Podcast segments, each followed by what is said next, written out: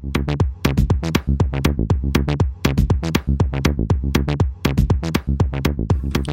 ladies and gentlemen, boys and girls, Mel Herbert here for your Elon Daily Now part of the Talking Tesla podcast. It's very exciting. It's very huge. It's big. It is even large. But wait, ladies and gentlemen, boys and girls, there's something that's even better. And that would be that there is now a Tesla Model Y on display outside the Fremont Seat Factory. That's right. This, according to Teslarati and Dacia Ferris. Oh, and I should tell you, of course, that today is Monday, April 29th. I had to check. I had to check. Anyway, there's a Model Y outside of the seat factory and uh, lots of pictures posted by multiple Reddit users. It looks like it is the exact same one that came up on stage. It's the same color. It's got the chrome delete. It's got the sport wheels. It looks really sweet, and there is a ton of people around it checking it out. We don't know where this is going to be built yet. In, in the Q1 earnings call that we just had, Elon said they're going to decide in the next few weeks. I thought it was a done deal. I thought it would be done at the Gigafactory, but they're talking about they might be able to do it at Fremont if they chuck up a couple uh, more tents, and not the little Boy Scout tents. We're talking the big steel tents.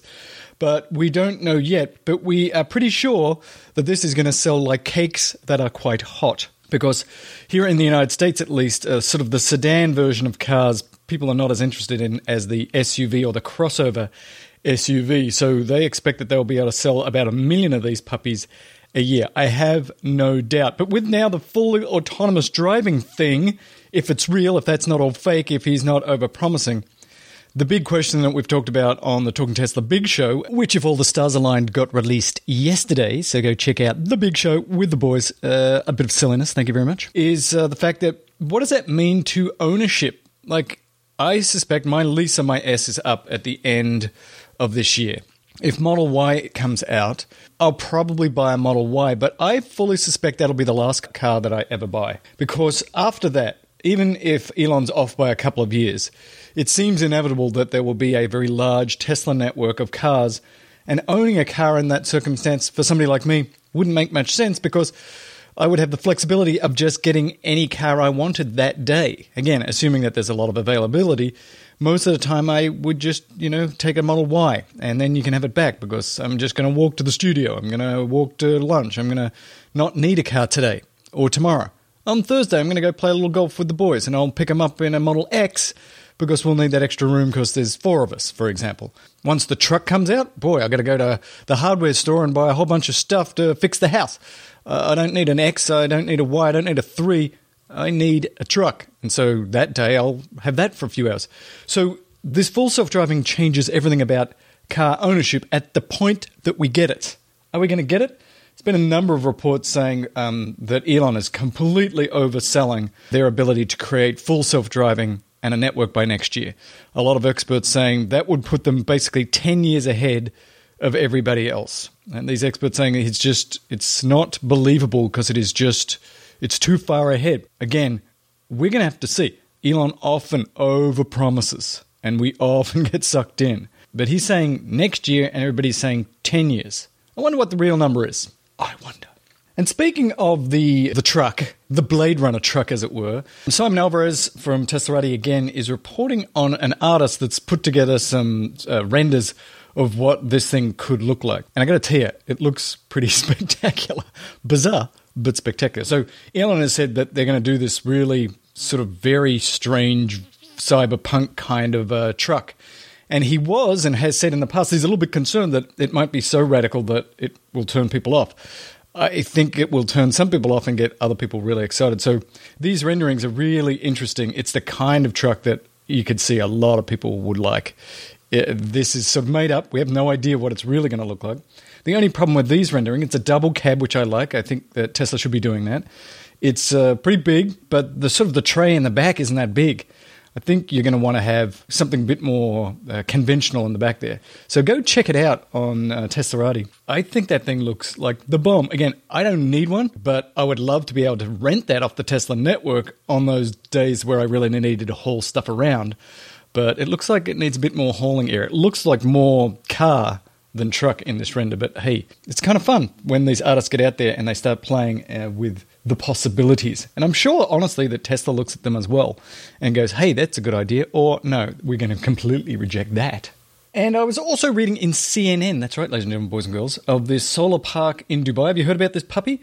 This thing is going to be 5,000 megawatts when it's completed, enough for about 1.5 million homes in Dubai, and they use a lot of air conditioning in Dubai. And so this is a whole bunch of solar panels, over 3 million solar panels, but also they're going to be doing that concentrated uh, solar with molten uh, salt. So they're going to build this giant tower, which is going to be the biggest in the world, 900 feet, and have all the molten salt up there, and have thousands and thousands of these parabolic mirrors shine on it, and this turns the salt molten. And even when the sun goes down for about 12 hours afterwards, they can continue to generate energy from that installation. So better than the photovoltaics and batteries, it's supposedly it's significantly cheaper. We've got two of these here in California on the way to Las Vegas. They're giant and they uh, produce energy all day and all night. And when you fly past an aeroplane, though, sometimes they can be a little bit distracting because it's a really bright light down there. But this is the kind of massive installation that we need so many, many more of. The biggest issue they see is actually with the photovoltaics is cleaning them because it's obviously very dusty. This is right next to a desert, and so they're working on a number of new technologies of, of sort of dry cleaning, not dry cleaning, but dry dusting of these solar panels. They don't want to use water, obviously. They just want to brush these off with little robo thing. So they are developing this dry robotic cleaning system to clean the three million and they should have that up and going soon. So go check it out. It's the satellite pictures just show the enormity of this puppy. It is big. And finally, for this fine day, a story that's coming out of Switzerland and the largest fleet of Model X's in the world right now that we know of in a police department. So they've got seven X's that are replacing seven diesel uh, powered cars, and they've turned them into these, these very cool looking police cars. So now, if you do something bad in Switzerland and you have to go to jail, you can go in a beautiful Model X. They really do look quite lovely. And don't try and run away from them because uh, they're very fast, okay? But they look lovely. Go check it out on Electrek. Now, it turns out that the Model X costs a lot more than their diesel counterpart, about 49,000 francs more, but they expect that they are going to be a much better long term investment due to significantly lower cost of operation and maintenance for that higher resale value. And this is something that we don't talk too much about, and we should. The cost of getting into even a Model 3 is pretty substantial here in the United States. By the time you get all the bells and whistles and pay the taxes and stuff, you know, it's $45,000, $50,000 for a Model 3, and you can go higher than that, of course. But a number of people have done analyses, analysi, that say in the end, over about five years or more, those cars become significantly cheaper than things like the Honda Accord and maybe even the Honda Civic because of the low maintenance, because of the low cost of you know charging, particularly if you have your own solar panels and stuff. So when you're thinking about whether you should buy a Tesla, do the total cost of ownership over time. And uh, you'll often be surprised that it is significantly cheaper than that first, fairly expensive hit when you go to pay for that puppy. But over time, these are very inexpensive vehicles to run. You really don't have to do too much maintenance. And the cost of electricity per mile is way less than the cost of gas here, at least in the United States, in almost every municipality. And if you happen to have solar panels and generating that energy yourself, it is way cheaper. So just keep that in mind, ladies and gentlemen, boys and girls. My name's Mel Herbert. The show is Elon Daily. It's part of the Talking Tesla podcast. And the big show, we're going to have to work out names for these, but the big show should have been published yesterday. You'll see it in your feed. It's the long one. It's like uh, two hours or something crazy. Woohoo! My name's Mel Herbert. This show is Elon Daily. It's part of the Talking Tesla show. I don't know what the hell's going on here. Remember it out.